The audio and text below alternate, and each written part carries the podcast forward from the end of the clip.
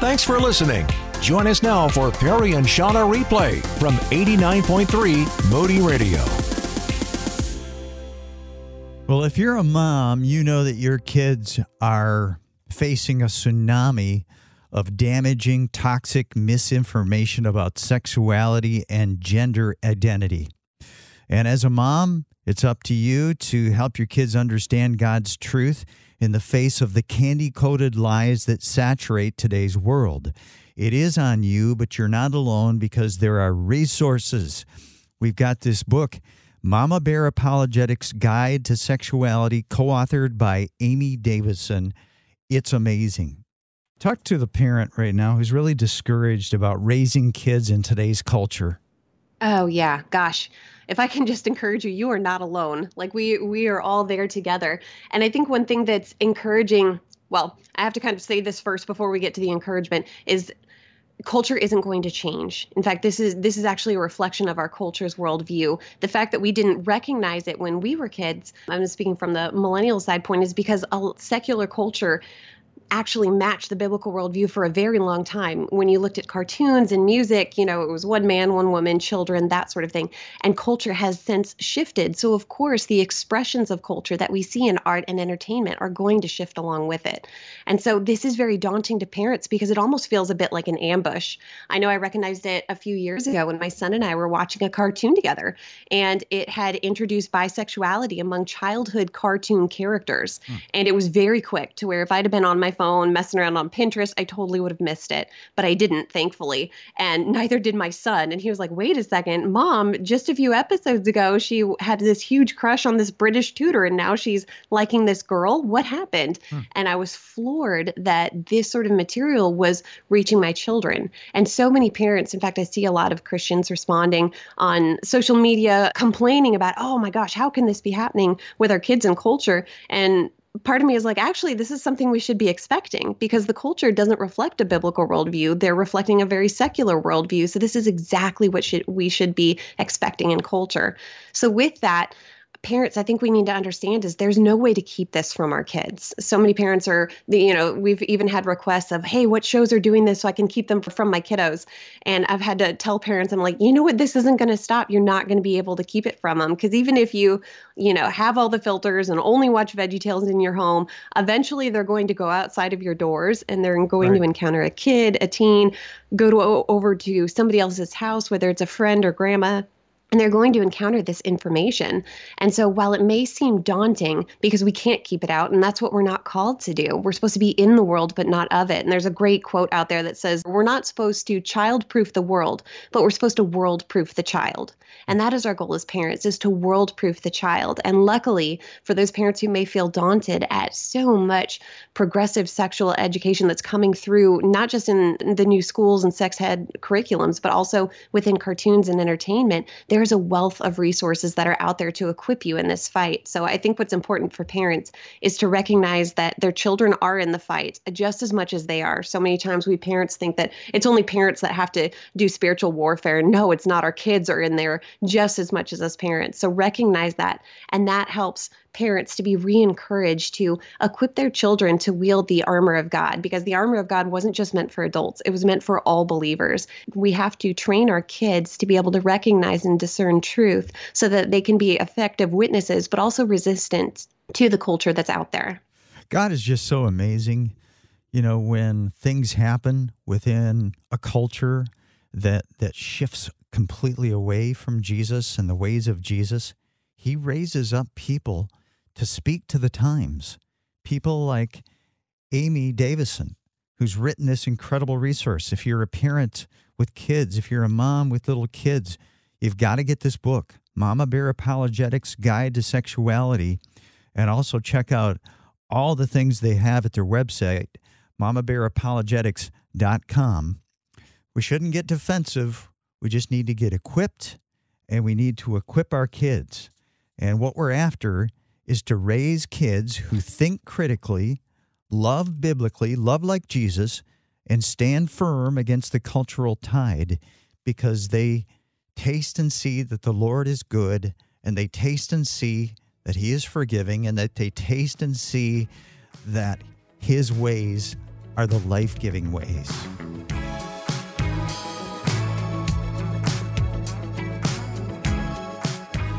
So we have kids that are growing up in Christian families and they, they leave the faith after they graduate from high school, and many of them are not coming back now. Why is this happening and how can we reverse it? Oh gosh. There, you know, honestly, there's a variety of reasons of why this is happening. The Pew Research did a survey over teens on on why they left the faith, and a lot of times it has to deal with unanswered questions and church hurts. So, unanswered questions meaning they haven't been, they've maybe been. Um, shamed for questioning the faith, for having yeah. questions, for yep. wanting to understand aspects of the faith. Maybe a lot of times they were told, oh, you just need to have faith, stop questioning. So they've been sort of shamed for having doubts, whereas doubts, we can often have immense spiritual flourishing and spiritual growth within a period of doubt. And so some of them because of unanswered questions, others is because they've seen sort of mishandling of situations in the church. Maybe there has been a church elder that has totally been awful to somebody. They have just degraded a human being. They have not loved people like Jesus. And they kind of like me, when I walked away from the faith, they assume that, okay, that is what Christianity is, when it's not at all. When we look at Jesus, that is not how he handled situations and how he met people and, and guided people. And so it, it's typically wrapped in those two things. A lot of times there are a lot of kids who think that well the church isn't isn't shifting with the times. They think the church should be more progressive. Again, it's this postmodern influence on this lack of objective truth to where now we just need to shift in whatever culture deems as appropriate. The church needs to follow suit. So again, there's that need to instill the existence or help kids recognize that objective truth exists. Because mm-hmm. right now we have so many kids out there who are thinking that truth is their own creation, that they basically are, are their own sort of little gods and they sort of manifest their own truth. And this is very attractive because, again, it gives sort of this false view of freedom because then I can have my truth, you can have your truth, and I don't have to have this awkward evangelistic encounter. We can just live and let live and everything's going to be okay. Yeah. Uh, but that's, again, that's very problematic because, again, objective truth exists.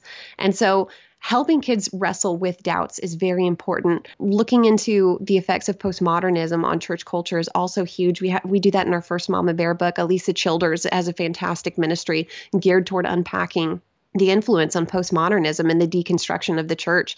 And so that's very important for kids to understand, as well as helping them. And the church almost has to do the groundwork of ministering to people like Jesus did because again so much of kids walking away it's tied up a lot of it within sexual issues. There's let's see I think it's like 54% of Christians believe that homosexuality should be accepted and that hookup culture engaging in you know one night stands with different random people is totally okay. So we're totally skewed on these issues. And then when the church speaks truth and saying no this is actually counter to God's design and not healthy they think the church is just being bigoted where they don't understand the full issue issue. So it's important for the church to do the groundwork and really go and address these issues, but also address them in the way that Christ addressed the broken and where he met them where they were at, but he never allowed them to stay there, to where we minister with truth, but just as much grace as well, because that is what the church is needing right now.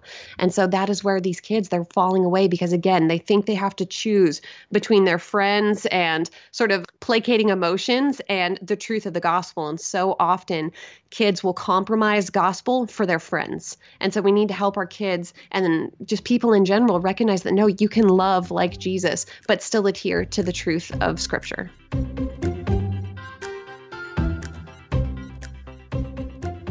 So if there's a parent listening right now whose child, whose teenager is confused about their sexuality, their sexual mm-hmm. orientation, mm-hmm. they're confused yeah. about gender, you know, what what is my mm-hmm. identity? Mm-hmm. Talk to that parent. Yeah, and that's totally understandable. When we look at the LGBTQ agenda, especially with regards to gender, there has been such a shift in how we understand who we are as an individual. So within the LGBTQ agenda, especially regarding gender, it's it's now this sort of spectrum to where there's strict gender stereotypes. So maleness or manliness, you know, you would think of like the hardcore, he's got a beard, wears the plaid shirts, you know, football, yeah. beer, raw, you know. There we go. That's that is the good man. The Mandalorian. Whereas, Yes, yeah. And so then we have like then we have the female, right? And she is she's frilly and not necessarily flippant, but she's the girly girl. She's the legally blonde type. She's gorgeous. you know, she she wears the the frilly dresses, you know, that sort of thing. So you have these and and then what's presented is okay, which one do you more closely identify with? So this is hugely problematic because again, masculinity and femininity have range. We even see this within the Bible. I mean, sure. Jacob hung by the tents and cooked with the women. Uh, David, when he was young, he hung out with sheep and played a harp. I mean, I'm yep. sorry, there's not much that n- nobody would think a harp playing and hanging out with fluffy sheep is very manly. um, but yet we see the, this range within masculinity. Same with femininity. Oh my gosh, you have Deborah, who is a leader in her community, who is actually on the, the lines of the battlefield cheering on warriors. You have Joanna, who is a businesswoman. I mean, you have this wonderful expression of, okay, you may have things that might be quote unquote stereotypically male or stereotypically female, but that doesn't change that you are, in fact, a male or a female. But that's not what we're seeing now. Again, the, the movement started within feminism under this belief that if we can get rid of masculinity and femininity or male and female, then we can get rid of any sort of oppression that's directed toward females or males. The problem is this just completely implodes because again, you can't get rid of oppression just by taking away that. They're just going to shift towards something else. But it also totally collapses because again, when you look at maleness, okay, if you have a man who is maybe more on the soft-spoken side, he's more compassionate, maybe he likes the arts more, he's not big into that, you know, rough and tumble, you know, wearing leather, that sort of thing. That's not his thing. Well, where does he fall on the spectrum? He's now more on the female side. And okay, if we're going to f- follow the logic, if you have more female characteristics, then maybe you are female. I mean, logically, this is valid, but it's completely unsound, right? Because you can still be a soft spoken, compassionate male, just like you can be an assertive, powerful female and be no less female. So again, with when it comes to kids who are struggling with this, often it's because they've bought into the ideology that there are these strict gender stereotypes and that you have to fall with and wherever you fall within this range is who you truly are. Now this is again, this is just a very brief summary. Preston Sprinkle has a fantastic ministry geared toward this outreach that I highly encourage you to look into. But with kids, it's it's helpful to encourage that you can be a, a female and still be the rough and tumble type. I know when I was a kid, I drove my mom nuts because I was always getting muddy and climbing trees and wanting adventures. I mean, heck, I joined the military right out of high school, wow. and that sort of these these sort of things that you wouldn't quite assume as more feminine qualities. But that doesn't mean that I was any less female. And so it's it's just unfortunate that some of these kids, so much of their struggles is because they have been shepherded and bought into the false ideology that femininity and masculinity, you fall on this range, and then wherever you fall in the range that is who you are, rather than operating from the objective standpoint of no, I am a male, I am a female, and maleness and female femininity can have a range of expressions that may not fit certain stereotypes that we see in culture today. Hey, let's not get defensive against the LGBTQ agenda, especially the people behind it. Let's not get defensive, but let's get equipped and then equip our kids to think biblically, to think critically, to make the right decisions, to know that God's way is the best way. And Amy Davison is co author of a great resource along these lines Mama Bear Apologetics Guide to Sexuality. And there is just a ton of resources at mamabearapologetics.com. Check it out. Please check it out. Don't get defensive, get equipped. What is the new and improved sex talk with our kids? So, the new and improved sex talk with our kids is basically the talk that we had always hoped to have as a, or wanted to have as a kid, but maybe didn't quite acknowledge it. So, the new and improved sex talk is actually refocusing it to realize that it's not a talk at all. In fact, it's an active form of discipleship that we should be starting with our kids from the very beginning. It's recognizing that our bodies and sex in general is not something to be taboo, but is something that we are supposed to steward as an act of faithfulness. And there's one thing that's just fascinating. We have an entire book of the Bible, a Song of Solomon, that talks about the beauty of sex, sexual expression within marriage, desire for one's spouse. This was never something that was supposed to be, you know, just whispered about or you know kept off the the pulpit. This was something that was supposed to be dialogued with. And i think that's one way that almost the the church in a way we've had to scramble and fix so much of because we either didn't talk about it or like what happened in the 90s and early 2000s with purity culture we sort of focused on the negative aspects of it yeah. and sort of tried to scare people out of having sex. And it, it just had this terrible fallout to where people just felt like they couldn't reach these standards. Sexual purity became this standard of holiness that even the cross, you know, couldn't fix for some people. Mm-hmm. And so the new sex talk is really putting sex in its place as an aspect of our faith. It's an expression of our biblical worldview. It's recognizing that this is how God designed. It's something that's beautiful and has purpose. And as such, it needs to be protected and shepherded and guided. And teaching kids proactively about it, being completely open with our kids and allowing them to ask questions and to be able to encounter these issues. Some of the great, greatest testimonies I've heard from from other kids is because they've had parents who have let them ask whatever they whatever question they're coming at them with and be able to answer them, get them the resource. There's not this whole shock pearl clutching thing to where it's like, "Oh my gosh, we can't discuss these issues." No, that's okay, cool. You ask the question. If you're capable of asking the question, then you're capable of the answer, of getting the answer. And that's that's what the new sex talk is all about. It's not a talk. It's actually an active form of discipleship that we should be having with our kids. And one thing that's so great is that kids actually want to hear this information. There was a study that was done from the Power to Decide campaign, and they polled all of these teens. They asked them, okay, you know, who has the most influence on your sexual decision making? And so they asked 12 to 15 year olds, and 54% of them said that their parents had the most influence. And that was between parents, social media, and their friends. So probably the biggest influencers we, kids have right now. And for t- ages 12 to 15, mom and dad were number one. 54% of them said their parents had the most influence. From 16 to 19 year olds, 32% of them said parents had the majority over friends and the media. So we're still number 1. Yes, the numbers went down a little bit. More kids are going to their to their friends and media 16 to 19. Honestly, I'm, that doesn't shock me. I mean, most teens will kind of go to their friends first before mom and dad, especially if they think that mom and dad are going to freak out if they ask questions. But what's so great about that, it wasn't even until college that parents fell into the second place position for influence on their kids. So, so many parents, you know, what we want to encourage is while your children are under your roof, you have the most influence. Your kids are looking to you to speak into their lives and to speak truth about sexuality and they're wanting this information. And on the flip side of that, what was kind of sad about this campaign is they polled parents and they asked parents, okay, are you talking to your kids and do you think your kids want to hear from you? And parents overwhelmingly said, nope, I'm not talking because I don't think they're listening. But yet here we have statistical data saying, no, kids are listening. Yes, they may roll their eyes. I mean, goodness, we're going to have to say words that are going to weird our kids out. But I mean, this is just part of the parenting process. And so it's it's one of these things that here's here's great stats that show show yes, kids want to hear from you. Yes, parents, you are influential in their lives. So again, we need to be counterculture, counter to how the family is presented in so many TV shows where the kids just are blowing off the parents and the parents don't know anything.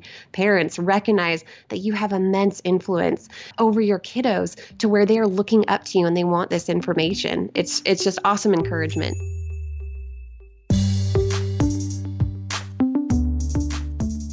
We live in a culture that God so loves.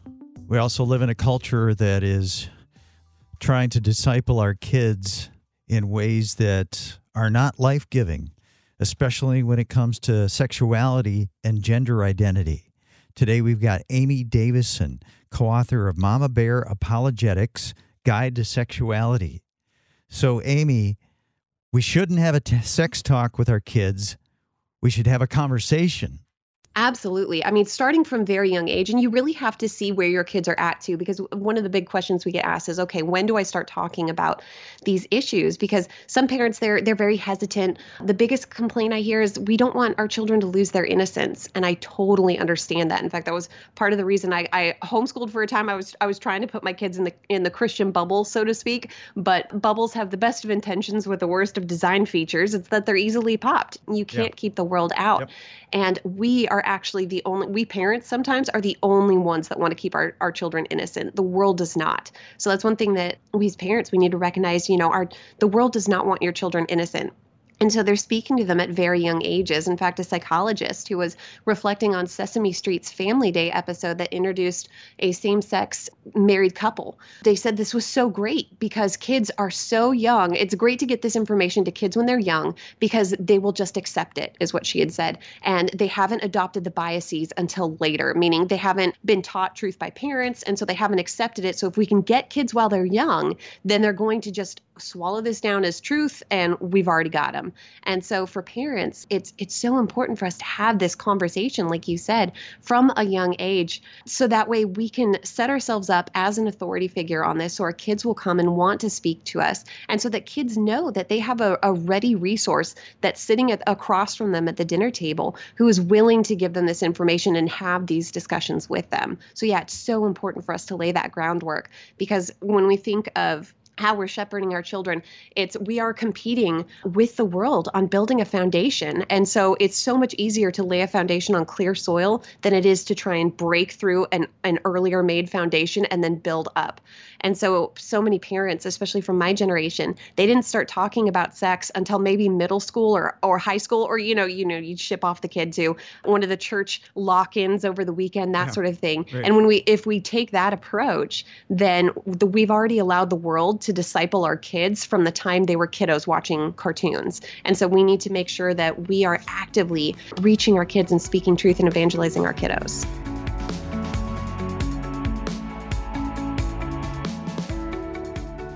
So it's on us as parents to create a bridge for our kids to talk about sex because I don't yes. think most kids are not going to bring it up. I know that me growing up as a kid, it didn't even enter my mind that I would talk right to, to my parents about sex. So how do we create that that comfortability with our kids so that they can talk with us?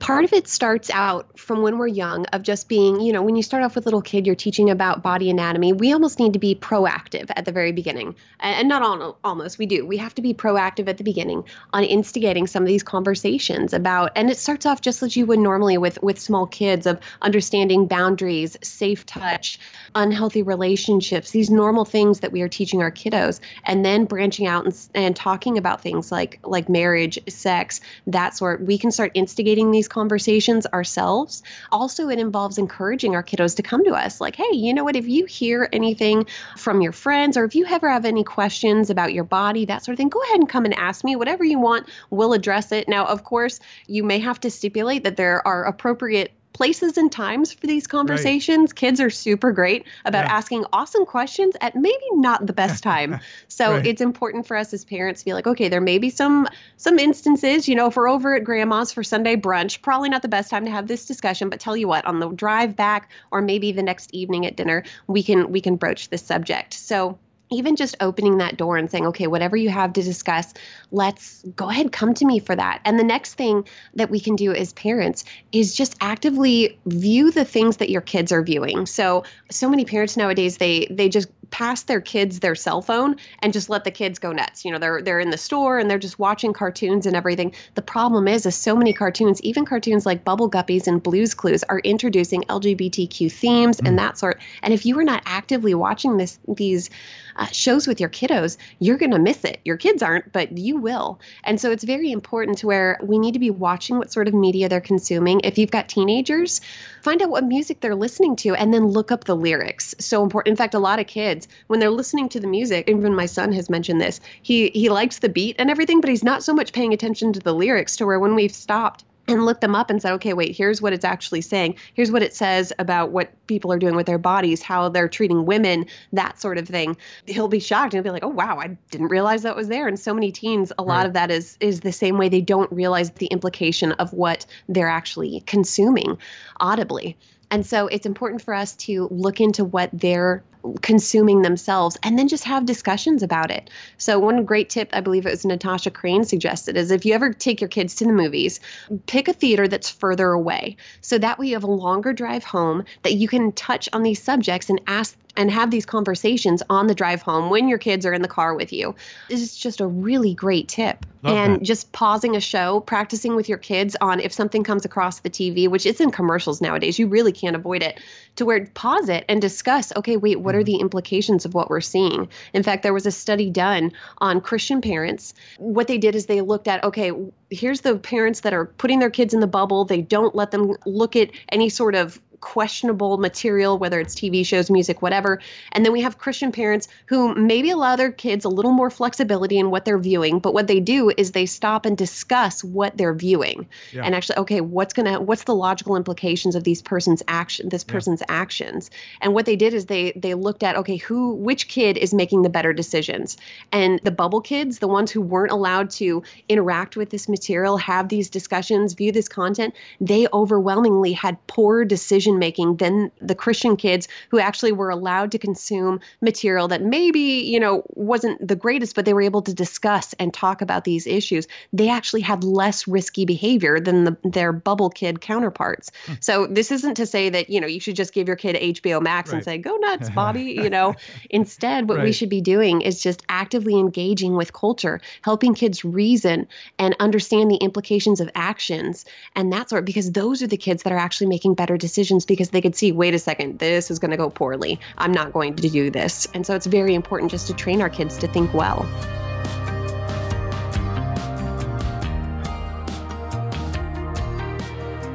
What is the sex positivity movement? Okay, so sex positivity is huge right now and really it's it's nothing new. It's just been rebranded. It's basically kind of like this feminist and early 19th century, late 20th century movement that came through that basically is promoting any sort of sexual expression as being okay. So if you want to have multiple trysts with different partners anonymously, go ahead, you know, that's that's totally normal. In fact, they actually see different uh, sexual activities if you're going out and practicing maybe hookup culture or that sort of thing. This is actually just you sort of learning and gaining sexual knowledge. You're you're exercising in a way you're developing a sense of maturity. In fact that's how it, it's often referred to as oh you're just figuring out who you are and what you like. And so sex positivity sees any sort of sexual expression in any context as long as there's consent and pleasure then everything's okay. So as long as you're consenting to it and you get pleasure from it then whatever you're doing with your body is completely okay. So now we have that moral standpoint. Here's our truth right? This is our, our truth filter.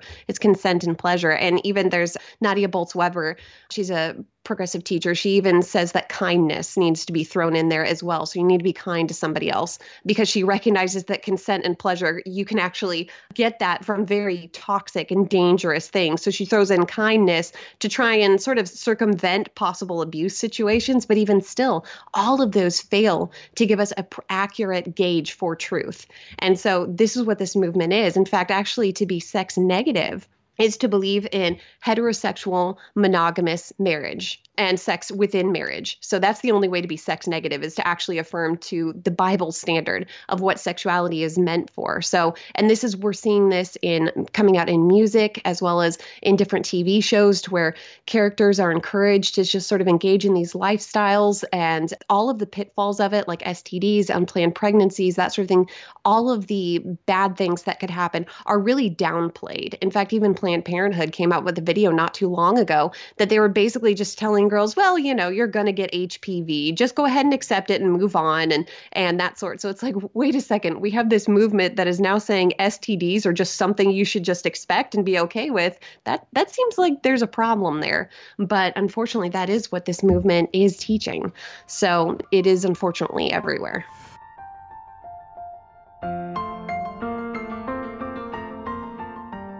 Talk to the parent right now who's really discouraged about raising kids in today's culture. Oh yeah, gosh.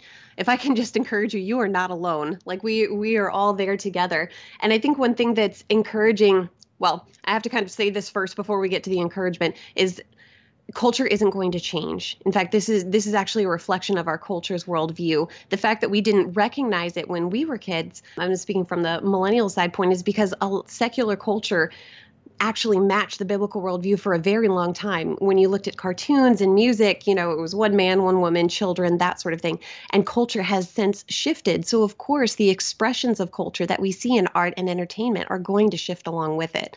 And so, this is very daunting to parents because it almost feels a bit like an ambush.